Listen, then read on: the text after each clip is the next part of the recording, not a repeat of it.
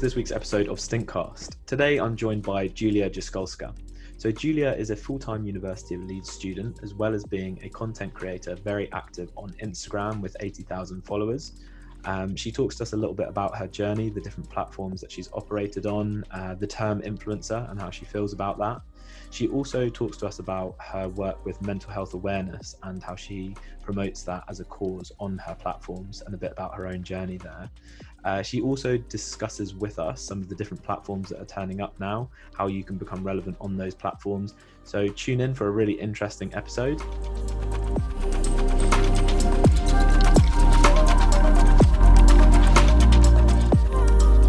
Hello and welcome back to the Stinkcast. Uh, today we're joined by Julia. Rather than me trying to uh, describe exactly what she's up to at the moment, I'm going to pass it over and get her to give you a brief introduction. All right, so hi guys. Uh, my name is Julia Jaskulska. I am a third year student at Uni of Leeds, and um, I am a content creator on Instagram, and you may know me as httpjulia over there as well. Nice, amazing. And so one of the reasons as well that I think it's good to hand it over to you, because a lot of the time there's a question around, you know, would you consider yourself an influencer or a content creator? Mm. How how would you describe yourself? So you've said content creator there. Would you consider influencer yeah. as well?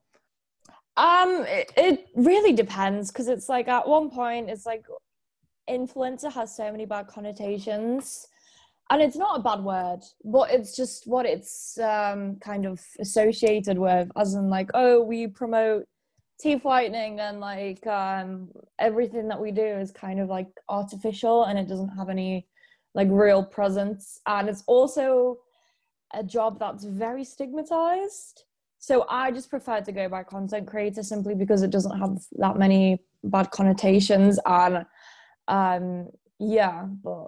It's, a lot of people do say I'm an influencer, but I'd just rather stay away from that as much as I can, just simply because I don't want to have that kind of bad connotation. If, like, for example, there was this one moment where um, I was over age, obviously. I was nineteen maybe at this point, and I was in uni and I had a pint of beer and I put it on my story, and someone tried to... Um, well, they did. They made a YouTube video about how I'm influencing um, alcohol abuse to a young audience. And they were like, influence Julia Jaskulska. And I was like, oh, God, no. So. But I think that's a really interesting idea that you mentioned there. The idea of being an influencer kind of goes hand in hand with maybe people perceiving you as a role model. Um, yeah. Which is kind of dangerous because it's not a title that many people actually say they want it. It gets kind of thrust upon mm. them. Um, So would you say you would change the stuff that you put online? Are you quite aware of what you're putting on there because of the audience that might be viewing it? Yeah, yeah, definitely, definitely. Like, obviously that's why we've got like close friends and stuff like that. Just so, for example, if you're having like, I don't know, a bad mental health day, you might not want to put that out there for everyone to see. But at the same time, you do want to reach out to your friends, stuff like that. So you do have to be very mindful of what you obviously put on. So like I, for example, would never put on, I don't know, like me throwing up or something from like too much alcohol consumption. Like I would never kind of cross my mind, because I do know that I have a um, young audience as well. And obviously, even if I don't want that responsibility, I do have it, and I have to mm-hmm. be aware of that. Because I can, and obviously I do influence people. I influence them in their uni choice, in what they wear, like how they act, like mental health and all that stuff. Like I do influence people, even if I don't want to, and that's not my goal, I do do it. So yeah. I think you were, something that you said there that was really interesting is, so I wouldn't worry massively about, if I put something on Instagram from a night out, I know it's just yeah. my close friends seeing it. But for you, do you have a separate account that would be for close friends, or is it all on, on the one account that you have? Um, it's all on one account, um, simply because uh, I used to be more active on Instagram, but I'm not really active as much as I used to be, simply because I'm I have uni, I have so much work to do, and um, I'm a waitress as well, and I do Depop, and it's just, I've got a lot of stuff going on. So I used to have a separate account, but that was like years ago because I had the time for it, but now literally most of um, the stuff that I post is just straight onto my Instagram. Like, for example, today um had a mental breakdown because my uh, tutor didn't come in for uh, my seminar, and I was just posting really funny videos of like me in uni onto my like main story of me like pretending to fight a shadow, and like that would usually go on my close friends, but I'm like, nah, I'm like, this is funny, I'm gonna post that there. But I would never do like it's, I, I don't know how to describe it. It's just, yeah. So do you feel there's potentially kind of um, a, an internet persona that you have that you put out there that's different to yeah. how your close friends would know you? Um, yeah, mostly because um, obviously you don't want to, like Instagram, for example, and like social media, you go on social media to enjoy yourself. Like you go and, you know, look at podcasts because you want to find out stuff. You go on Instagram because you want to get inspired, or you want to find new clothes, or like find new recipes. And it's like, I don't want to be on my Instagram, for example, and like crying, because it's like, I, I understand that everyone's got their own problems, and if you're going on social media, you're in a way trying to escape that. And obviously by me, for example, crying on my Instagram stories, it's not going to help anyone. Um, And it's, you know, it's not going to make anyone feel better. So obviously, for example, if I've got bad days, I won't really post on Instagram about it. I'll just, you know, talk to my friends, or like put a close friend story up about like, who wants to go for a pint with me? Like that kind of thing. So I guess yeah. it's, it's interesting that um, a lot of what people would say about social media, people put the best parts of their life up so other people can mm. then see it. Think, get an unrealistic expectation of what it's yeah. like to be an influencer or content producer. Um, so sometimes there's a there's a risk in both, by not putting up the bad bits, but then also by putting up the bad bits, you don't want to, mm. you know, make people sad when they look at it. Um, yeah. so, so I guess it's a bit of a tight rope to walk in terms of the content that you're putting up. Yeah, yeah. So like how I kind of deal with that is um, I talk about mental health quite a lot. So um, nearly most of my followers know um, that I openly go to therapy, I openly talk about mental health, and um, you know, I don't shy away from that. And when they see that, oh my god, like what, like for example, like they'll look at my Instagram, like, oh my god, like this girl, like, she like has all this amazing stuff, like oh wow, her life is so good. But then, you know, I'll post something the next day being like, like just remember guys, like speak up about mental health. Everybody has mental, well, not everybody, but most people that you know have some kind of struggles that they're going through, or you know, they are going to therapy, or they are just sad, for example. And I kind of like to do a little bit of both, but instead of kind of like crying about how bad my life is, or you know, how uh, difficult my life has been, I always try and spin that into like a mental health kind of um like reach out to your friends, you know, like just because something looks a certain way on Instagram or on YouTube doesn't mean that it's, you know, how they actually are feeling at that moment. So yeah, you know, you might see someone like smiling, but you know, sometimes it's all kind of just a persona, but you have to obviously kind of um balance it. So it's interesting because yeah. um, something you mentioned earlier as well was uh, you, you didn't want to promote, um, I can't remember this before or after we started rolling, but like white teeth, the, the teeth whitening yeah, and stuff like yeah. that. And I know another big one was these quick diet pills that you'd see everywhere that you'd have celebrities posting. Yeah, yeah. yeah. So there is that danger that, you know, have you been approached by companies that want you to promote these products that you disagree oh, with? Oh my God, yeah. So um, as a lot of my followers know, I... had a really bad eating disorder. Um, I've I've recovered now, so I'm fine. But um, I had anorexia binge purge type, and um, it was so bad that they wanted to put me in an inpatient unit, which means I would be going back a year. Uh, well, it would be basically two years of sixth form, so I wouldn't be able to go to uni because I would be in the inpatient unit. And um, when So basically, I didn't tell my parents. Uh, one of my friends did, and that's kind of how everybody else found out on social media, because I had a moment being like, like who just told this? Like, oh wow. But then I'm finally getting help. And I just remember how um when I was in recovery and like, you know, recovering from an eating disorder, I would constantly get approached by fitness, um, you know, like weight loss pills or like this protein, that protein, this, like um going on this personal trainer that's like online for twenty-eight days, like promote this and you'll get like, I don't know, for example, like one point five thousand pounds. Right. And obviously at this point, my audience knows that I am recovering from an eating disorder.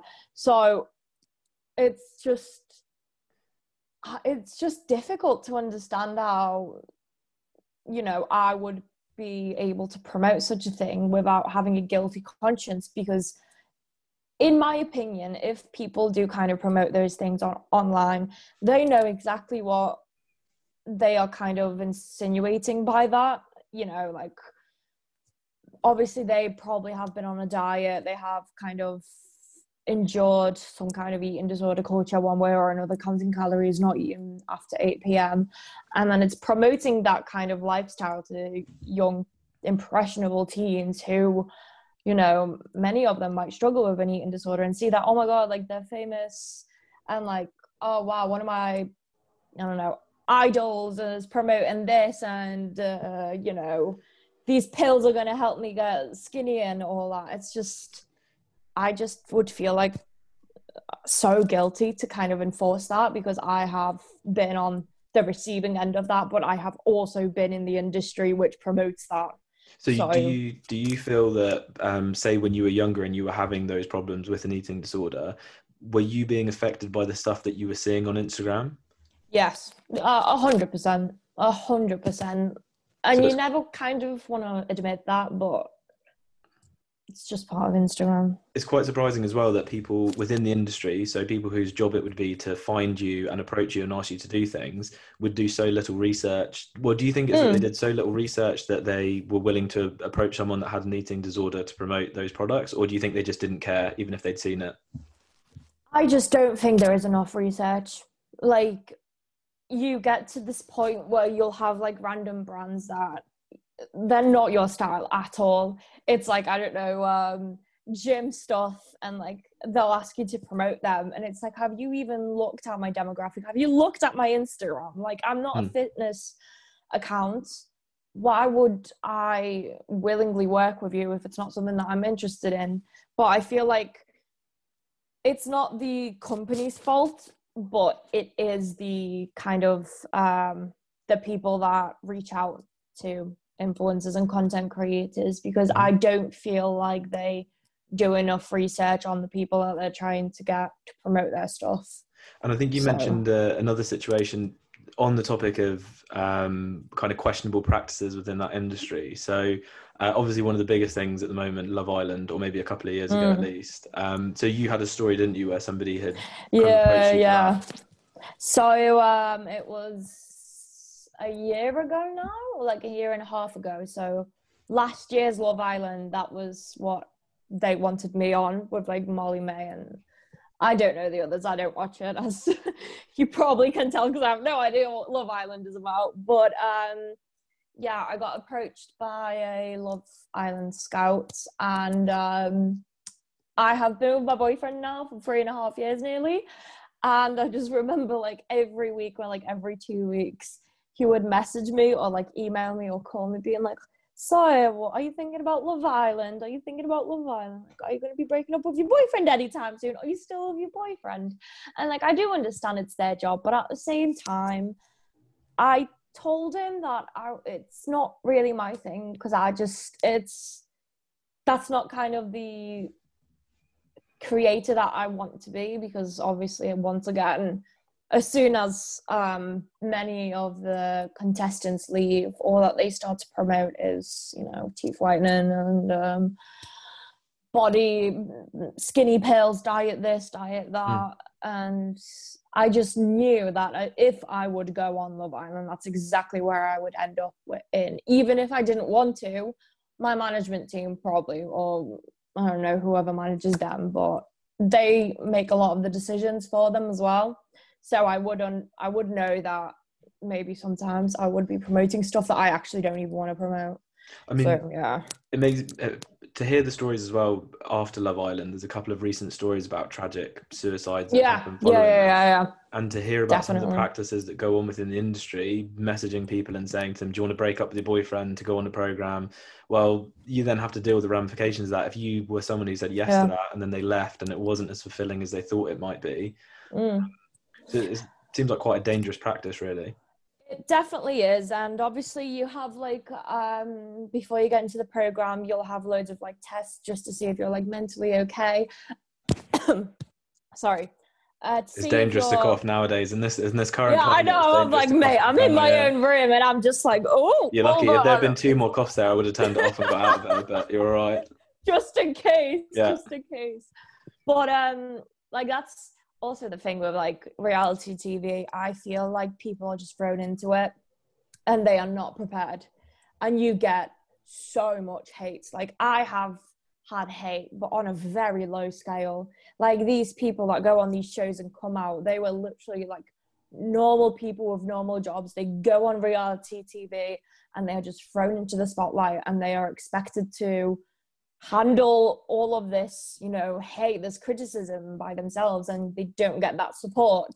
And even if, you know, they have all these tests to see if you're like mentally well and all that stuff, it can deteriorate so quickly, especially when you are just thrown out with no therapist, no psychiatrist, nothing to help you, you know, get back into normal life after a show like that. It, it definitely ruins lives. And, it, you know, that's why two of the previous contestants have unfortunately passed away, because it is so difficult to, you know, be in that situation and be in their shoes.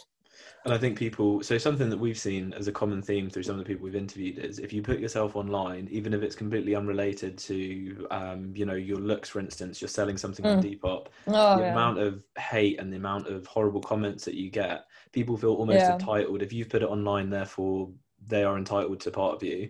Um, but what's really interesting is your start in um, kind of having this online um, content creator and personality, it, it was actually uh, accidental, wasn't it? You didn't try yeah. to make that happen. Yeah, it was, um, yeah, so I've always kind of had a weird and wacky fashion sense. And um, back when like two thousand fourteen grunge Tumblr was in, like that was my era, like Arctic Monkeys, The Neighbourhood, like that was me.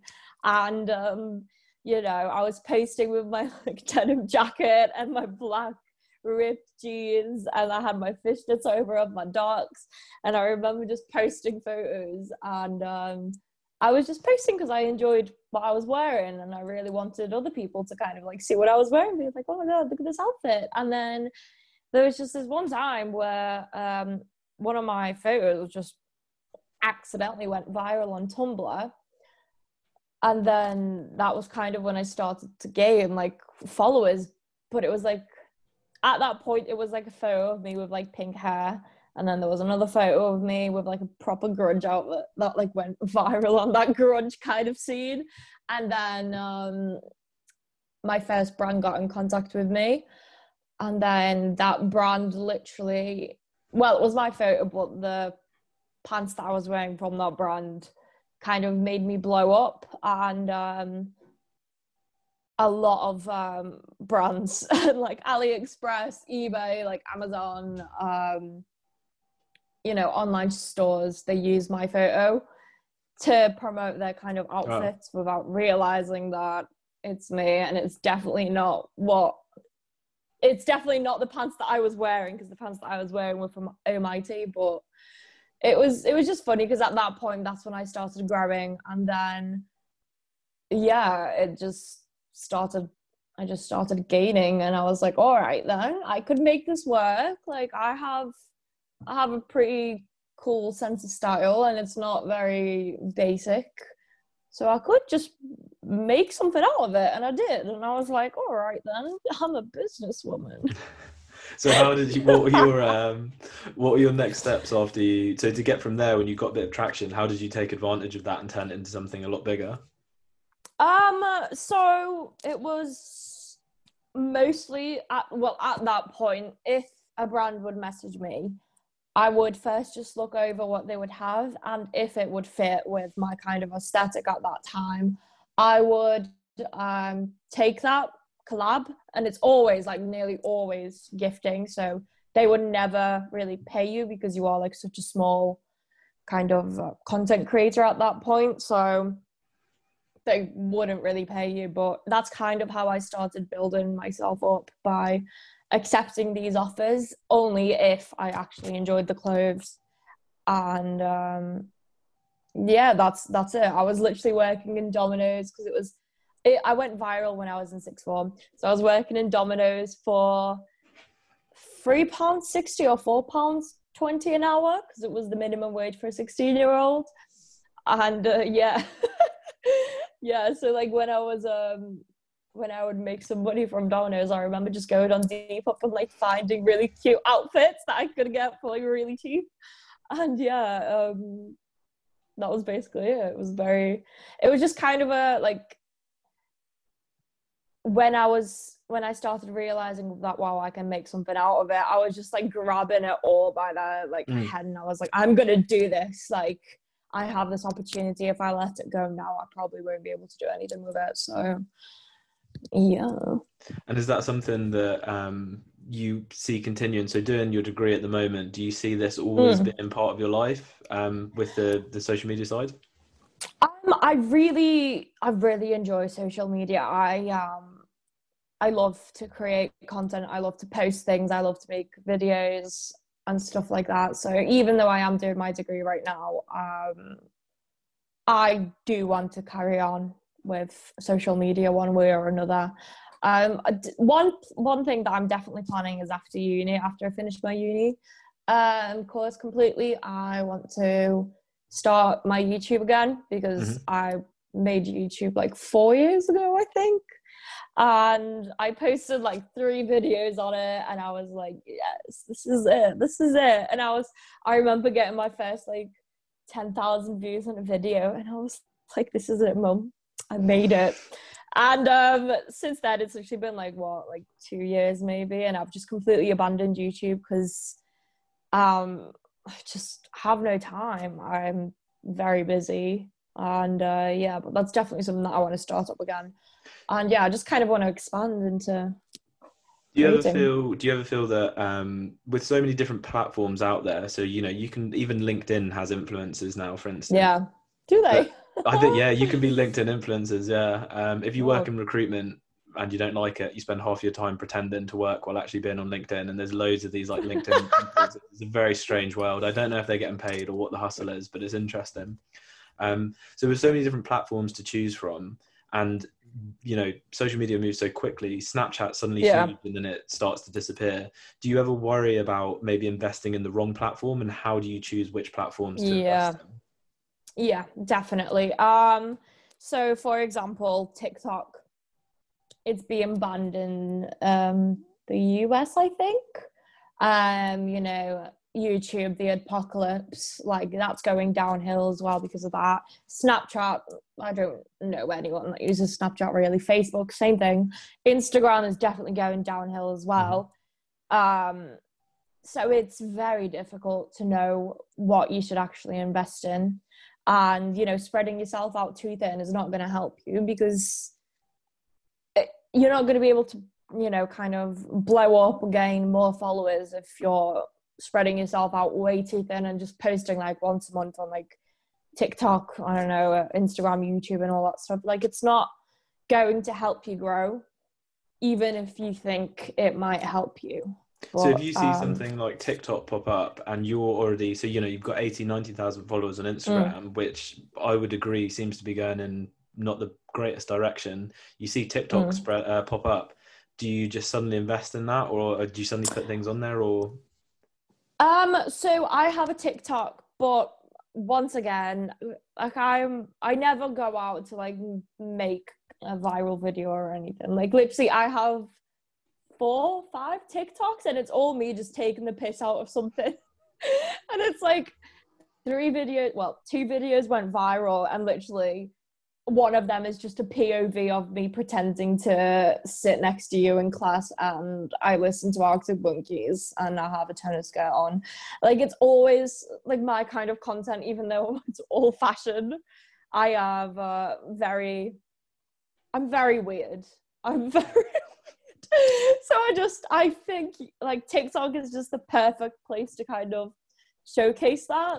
And so, um, you know, my TikTok is definitely not there for me to blow up. My TikTok is there just to come up like once every like five months, post something and just leave. And then, yeah.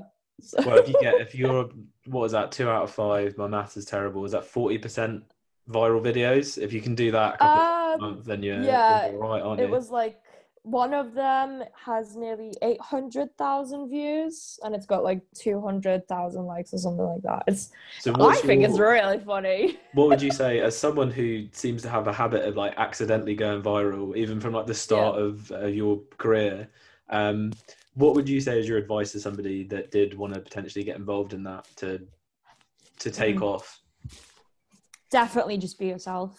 Like, there's so much, it's such a saturated field already. Like, just being the next, I don't know, beauty influencer or, you know, a makeup influencer, you just kind of have to have originality.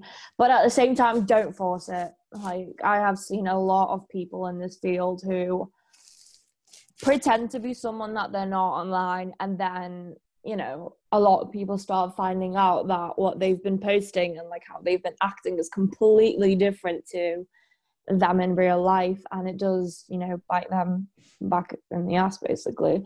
So yeah, definitely just originality and just being yourself. You know, it is so saturated, we do need kind of a break from that, and I feel like that's definitely something that's necessary in such a field as well. So definitely amazing. I think be yourself and be original is pretty good advice. Yeah, uh, you can take that, not even if you're just trying to be an influencer, I reckon you can exactly yeah exactly amazing. Um just want to say obviously a huge thank you for joining us. I think we're kind of just out of time there, um but yeah, thank you very much. I'm gonna go check out some of these viral you. videos as well, and we'll shove some links down. Mate, you're going to look at one of them and be like, right, yeah, this is how you got famous that, like, one time in two thousand fourteen, and now all you're doing is just taking the piss out yourself. Amazing. Yeah. All right.